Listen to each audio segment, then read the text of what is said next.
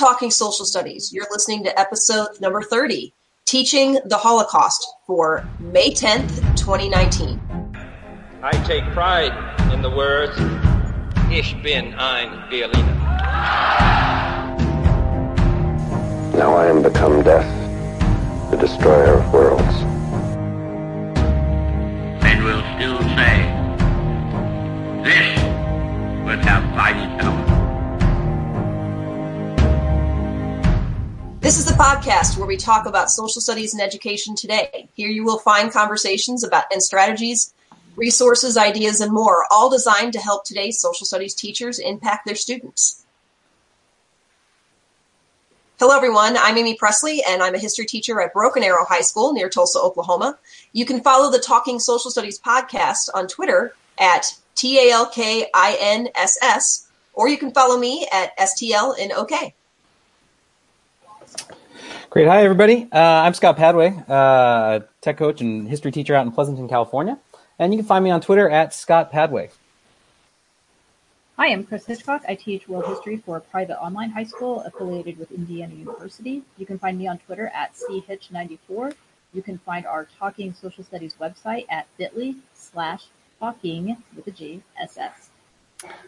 And hey everyone, I'm Chris Heffernan. I'm currently a seventh grade global studies teacher, um, but about to become an eighth grade U.S. history teacher at Jefferson Junior High in Naperville, Illinois. You can find me on Twitter at cheffernan75. So today's episode kind of came out of an article that Hef, it was you that shared it originally, wasn't it?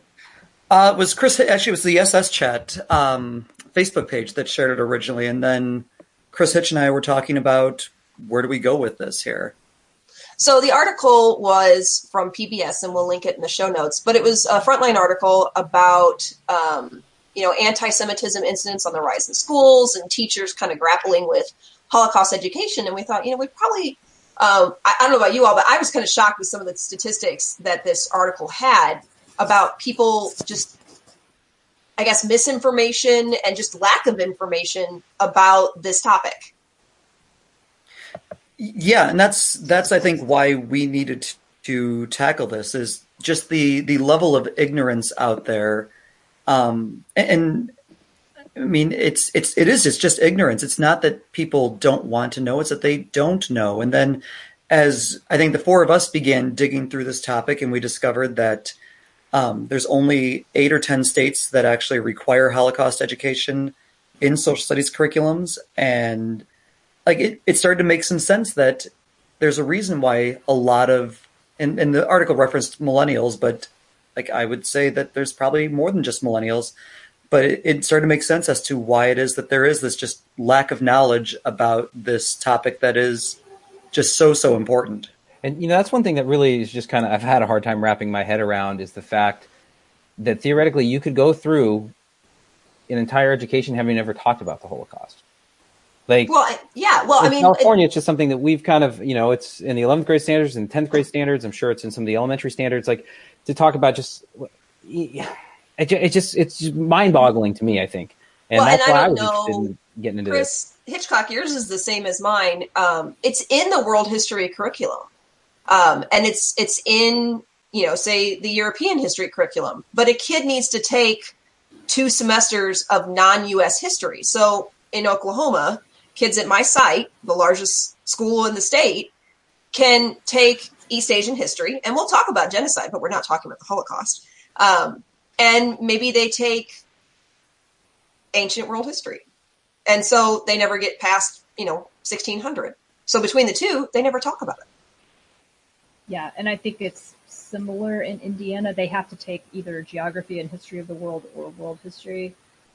But I'm not sure. I, I I teach world history as opposed to geography and history of the world, so I'm I haven't looked at those standards. My son took geography, took geography and history of the world this year, and I don't know that they that they. I mean, if they did, he hasn't. I mean, he studied it in sixth grade, um, but yeah, I I don't know if that's part of it. Well, and even what a sixth grader can and should be able to process is very different from a 17 or 18 year old. Very much so, and it's it's interesting because I just did an informal poll of my students this week in class, and um, right now we're talking about nothing Holocaust related, but there was a, an article from Newsela that um, was all about this this uh, this social media account, this Instagram account that tells a Holocaust story from the point of view of a 13 year old girl in Czechoslovakia, and like so the setting and everything is historically 1944 but it's being told on Instagram. And so, like, you know, there's boomerangs and things like that. And we were talking about it as a class, just as an article that I want them to read, just to read more nonfiction. And it was shocking when I said, like, you know, how many of you know what the Holocaust is? And most of them put their hands up. But then when I dove a little bit deeper and found out that, you know, there was a combination of like the Holocaust is being anti Jewish, and almost no kids knew what anti-Semitic. They didn't know the term anti-Semitic, but they didn't. They didn't they knew the word, they knew what it was associated with, they knew it was associated with Nazis, they knew it was associated with with people who are Jewish, but they didn't they didn't have any of the context at all. So they wouldn't recognize it in action. Correct, exactly. Right. Well, and that's one of one of the because I am trying to develop for our school a uh, an elective on the Holocaust or Holocaust and genocides. I haven't decided, you know, for that still being kind of sorted out.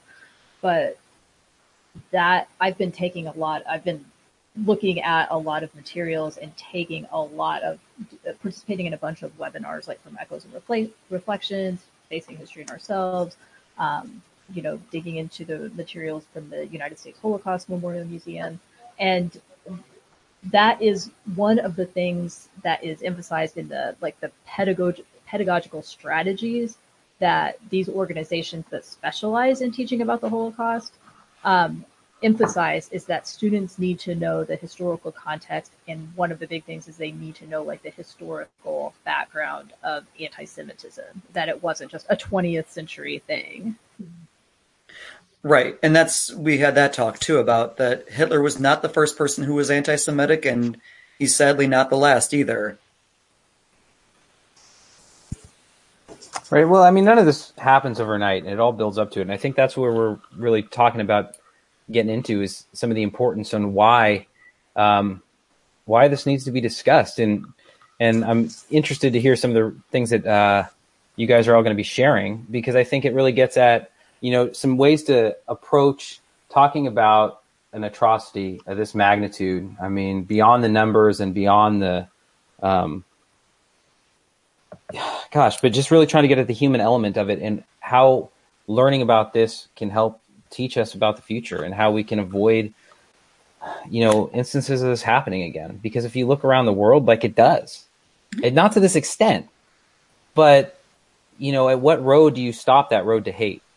and and how do you become bystander uh, an upstander instead of just bystanders and allowing these um, these genocides to to to manifest well and one of the other things that's kind of fascinating about just our conversation is we're in we're hundreds of miles from each other and we're kind of covering not all of the US but you know it's it's interesting to see multiple states you know um, we've got Indiana and California Illinois Oklahoma I mean, we're kind of scattered around a little bit, and it's it's kind of fascinating to see our um, how we all like converge on the yeah. same things, and then how we drift in others. And it's also interesting because different areas of the country with population makeups are sensitive about different aspects of it. That's I think that's well, and here in Illinois, um, Skokie, Illinois, which is a suburb just north of Chicago, um, has for whatever reason, and I, I don't know what the historical reason is, they have the largest number of Holocaust survivors outside of Europe. Um, oh wow! It, it's and it's it is a mostly Jewish community. Um, the Chicago Holocaust Museum is actually in Skokie, um, but it's but I think you're right. Like because there is that population of survivors, like I think that's one of the reasons why Illinois and I guess Illinois had it on the books for for years of like, and it's not necessarily embedded in the social studies standards so much as it's like a, uh, you need to make sure that you include a unit of study on this somewhere in elementary and junior high and high school. But um, I do think you're right that like, you know, because of how spread out we are and the different demographics that make up an area, that that probably does play a role too. All right. Well, Chris Hitch, I mean, I figured we just kind of start with this could go down. We could talk about this for hours, which is why I think, you know, honestly, as we've kind of looked at this topic, I think we are going to look at it as a multi, um, multi-step kind of a mini series, for lack of a better phrase. Um, you know, today kind of talk about the, the why behind it and then bring in a guest speaker and then, and then maybe if, if listeners want, maybe round it out with kind of our own lesson plan, our, our own like mode of attack for how we cover this. Which I think is the best way to go. And as somebody who's about to re-enter American history, which is where in our school we cover this, like I, I haven't taught the Holocaust like in like a, a full unit in in a long time. Um, and I have talked about genocide with seventh graders when we when we look at world geography, but you know the Holocaust is something that is a little bit different than every other other every other genocide to take a look at. So, well, and it was the one that led to the the that term being mm-hmm. developed of Right. genocide, and that's another good. I mean, I think that can be a good starting point with students. Like, what is a genocide? When did this term get? I mean, because words have histories themselves. When did this term come into being, and why?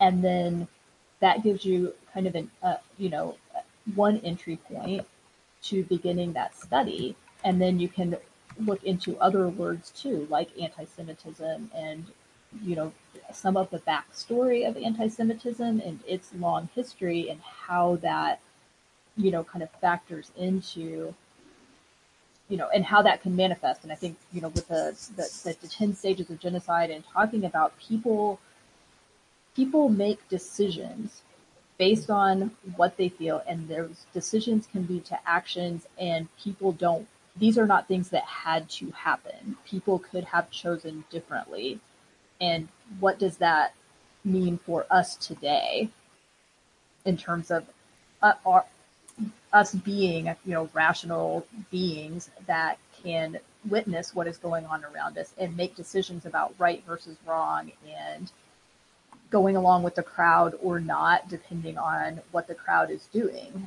and what people believe and on what evidence they're basing that.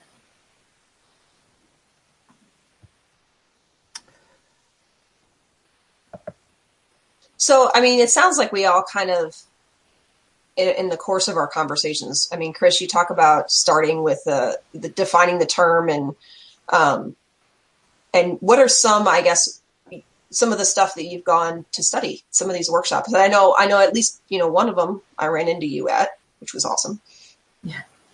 Well, um, this year, actually, or this past year at NCSS, uh, one of the workshops that I went to was, one of the uh, sessions that I went to was the 10 stages of genocide. And I have to be perfectly honest, I had not really come across that before that point. Um, and since then, I have heard it in a lot of those other trainings that I've been in. Um, but I think that can be another good factor. And, it, and it's really interesting to think about, you know, like I started teaching in the mid 1990s and just thinking about like how my practice of teaching in general, but also teaching this topic specifically of the Holocaust has changed quite a bit. Oh, Um, yeah. and so I think that might be, a, you know, a, an interesting, you know, maybe we could kind of look into or talk about how we've changed our approaches to st- to teaching the Holocaust and helping students kind of grapple with this.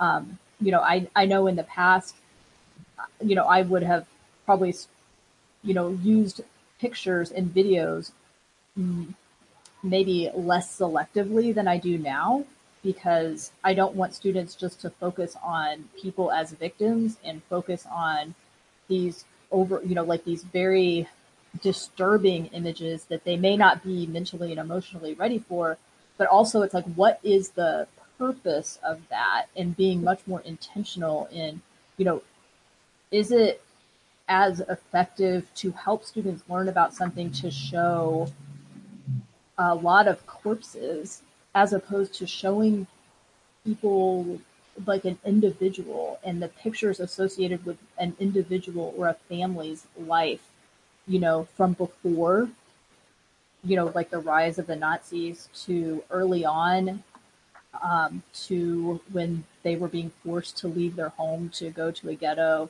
to you know transportation to a camp, or they're doing some, you know, perhaps they, you know, joined a partisan group or something like that. That there were all these there were these steps. It wasn't just Hitler came to power and rounded everybody up.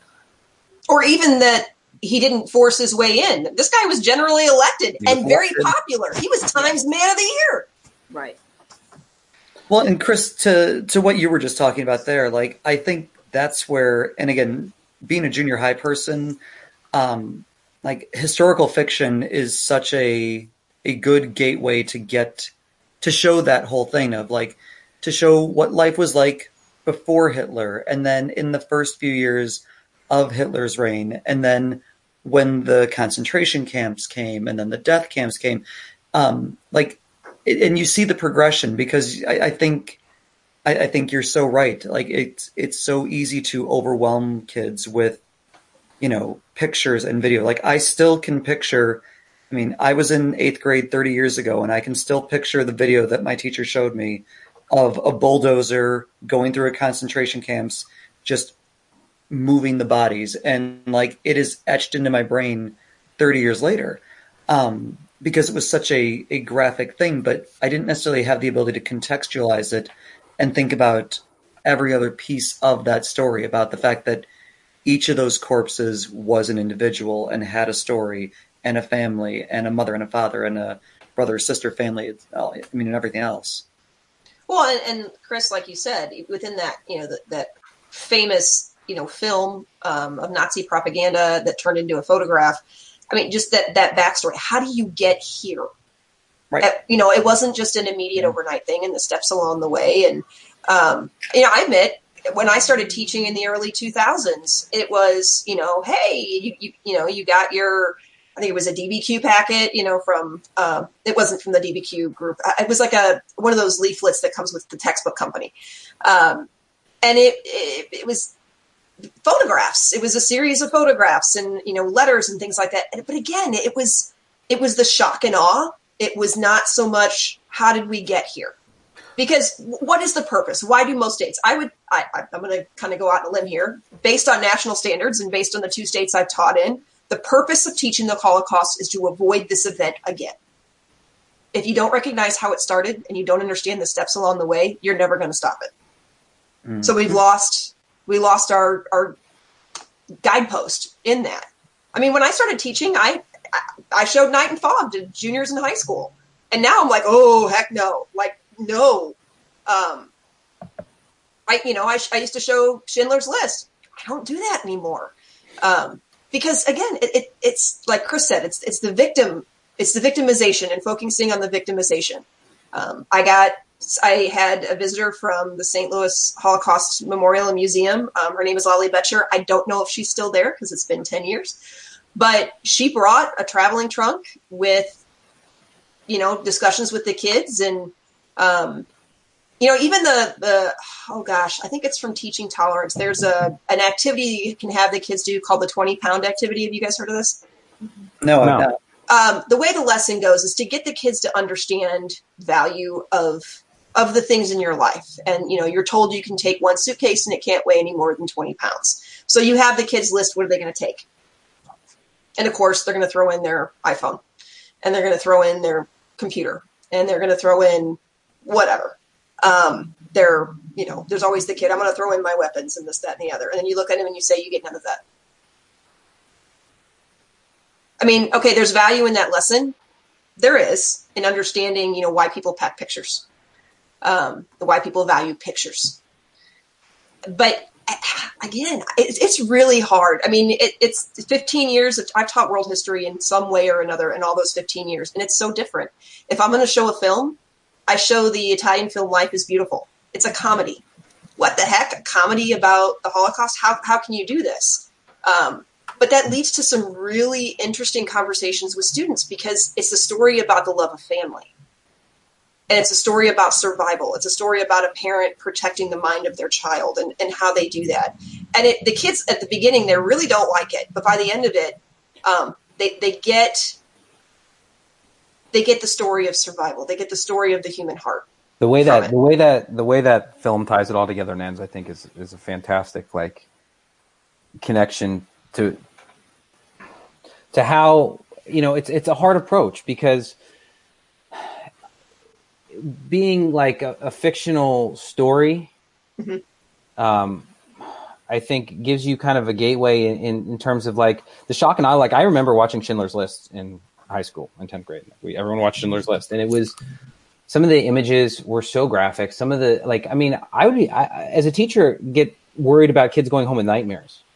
Well, I mean, to think the world is different. I mean, I'll be honest with you. When I, I was a junior in high school when Columbine happened, Yeah, you know, I was a high school kid myself. And now, I mean, we've seen the, the news in the last couple of days, even. I mean, it, I mean, can you imagine being in the middle of Schindler's List and then I, I, I just like, I, I don't know. I don't have the stomach to do that now.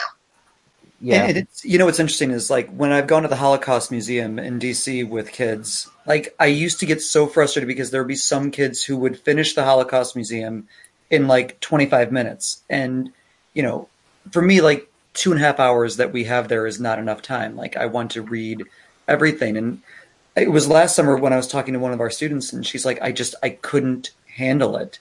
She's like, it was more than I, she's like, I just, I didn't want to see anything else. And it, it really is, it's overwhelming. And, and I mean, and the Holocaust Museum is so well put together and so well done in DC. Um, but even there, like there's still that, you know, the, the shock and awe of like, you know, the visuals of it. And like when you see like the model of a concentration camp or even like there's like the, there's the rail car. Um, and then there's like all the shoes and it, it's when you start to see all these empty shoes. It's, it's, it really Oh, is overwhelming. Like it is so overwhelming for kids. when you see the human hair at places, I'd say that always seems to like when just- kids see the bolts of human hair, they can't. That's it. They're Yeah. done. They're done. but you know and I, I think that gets like and maybe it's partly because of like our work together like on this podcast like i've really started to fall in love with with audio itself. And i, I think the stories you know I, I look at it as, as two routes that you're that you're talking about. You know we're talking about this um, because of the bigger implications of like making sure history doesn't repeat itself but there's also the faces to this story. I mean you know 11 million okay that's one number but when you start diving into those individual stories and again like i think back to you know the experiences for me in school and like the holocaust speakers that we've had and the opportunities that i've had to hear the people who are actually like there to bear witness to it um, it's not about images it's it's about these stories of survival and um, and I think it's you know as we get farther and farther every year, I mean we have less and less uh, survivors left to tell those. I think it's it's a responsibility uh, you know as teachers to help share those stories out. And I think there's tons of I mean there's all sorts of places that you can go to find quality like archived archive stories, but I think it's that human face to it. Um, well, and now they're, I mean, that, that, um, in service thing that Chris and I went to at NCSS, the, uh, oh gosh, Chris, help me out. It's the Shoah Foundation, correct? Um, where now it's interactive holograms where it recognizes questions you ask and they tell your story like you're having a conversation with this person. wow. Which I mean, that just makes the hair on my arm stand on end. Well, Chris, you were you saw this, didn't you? It's it's yeah, it's at the one in Chicago. I have not seen it yet, um, but my son went last year and he was he was fascinated by it. I think we talked about this in one of our other episodes, but yeah, it was it's it's holograms and like they they I guess at the Chicago Holocaust Museum like videoed so many different survivors, and again because of their location in Skokie where they have all these survivors accessible, like they documented as much as they possibly could, and then began to like I, I don't understand the technology of it, but yeah, it's all about like when it hears a keyword in a question, like it knows like what kind of response to give, and it's it's it's a fascinating way. And for like my son, it was like he said it was it was like he was talking to a human being there. Are they is- are they like you're talking to kids or are you talking to like the actual um, uh, like survivor like as an adult? I believe the survivor as an adult. I, I'll have to double check on that, but I'm pretty sure that's what it is. Well, I'm sure you know as as this generation is lost. I think that you know, maybe that would be another layer of that technology to help people understand. You know, you, you're talking to an 85 year old woman at first, and when you ask about her childhood, you you meet her as a child and you see her experience through her eyes. Um, and that's, I think, what a lot of us want is the kids to understand. I mean, Chris, um, you talked about the 10 stages of genocide. In the last two years, that's that's been my um, my own approach is, you know, the kids are like, oh, we're going to learn about the Holocaust. I'm like, no, we're going to talk about genocide. Um, we're going to talk about how, how, genocide happens so that you can recognize it. And we talk about, you know, the, you know, those stages, but really about those, the concept of racism, the concept of marginalization, the concept of identification movements, and how just because you don't get to a, you know another genocide does not mean these things aren't happening which is why you see people in modern times throwing a fit when they start, they're like, uh uh red flag. This is a no. This is the point which we say no. Right. And understanding that. Well, and it's so hard to do that, right? Because, I mean, you look at in the world, and, and this is where I think this to me is so is so important is that you know you look at what's going on in China, and let's apply the ten steps stages of genocide to what you know China is doing to these like Muslim uh, Uyghur minorities, or you look at what happened in Myanmar, and let's again let's apply like where we are. And you know when you start talking about the, the spectrum and for those of you who don't know the 10 stages of genocide it's classification symbolization discrimination dehumanization organization polarization preparation persecution extermination and denial and i think you can really like you can start using that as a gauge. But uh, you know, I linked in Southern Poverty Law Center does this hate watch thing, and, and they just have current events and things that are happening. Like, and take a look. You know, I mean, compare. Like, look at look at the ten stages genocide and see what you know what's just happening in the world. Um, and I think people, you know, if we we become too passive and and just let things happen um, without maybe trying to be an upstander at some point, you know, can we slip back into one of these, you know, mass genocides. And well, that's. I mean, I think. I think, uh, and again, having looked at this through the geography lens over the last couple of years and covering more current events, you know, I was telling the kids in my lifetime there have been seven genocides, and like I was not born until 1975. So like since then, there's been Cambodia and Rwanda and Darfur, and um, you can make the argument that Syria has genocide tendencies and Burma.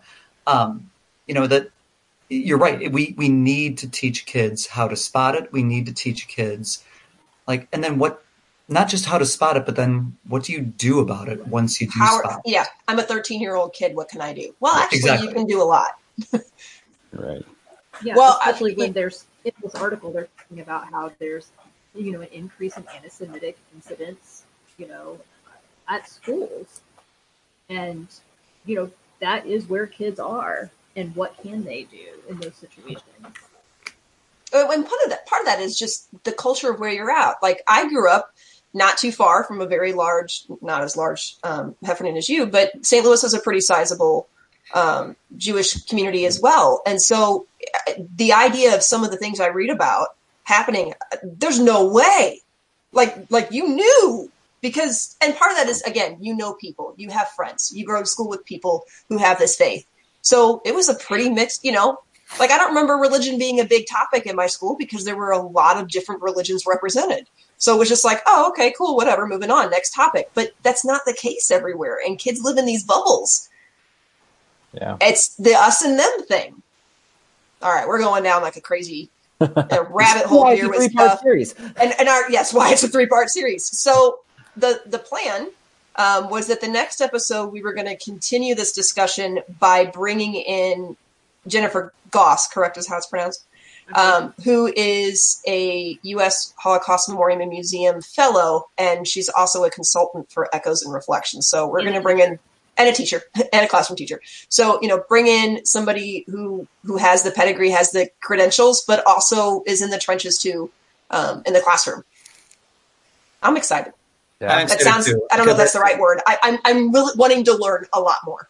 Exactly. Yeah, and I think I think this is the best way for us to do this here, and and then you know our listeners like you are experts on this just as much as we are. Like we're learning as we're talking, and I think I've learned more today in our 30 minute conversation than I have in, in the previous couple of years. So by all means, tweet at us, reach out to us, let us know what it is that you're doing right now that's working, what you're doing that's, you know, how your practice of, of teaching this has changed because we want to we want to continue this conversation.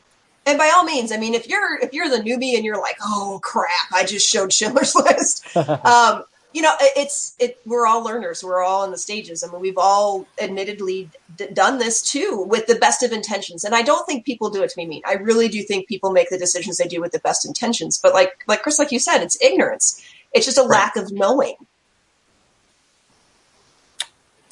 And so we're hopefully going to um, add to all of our knowledge and learn from our listeners as well as each other, and as well from uh, Jen Goss when she comes to visit us next week or in our in two weeks for our next recording.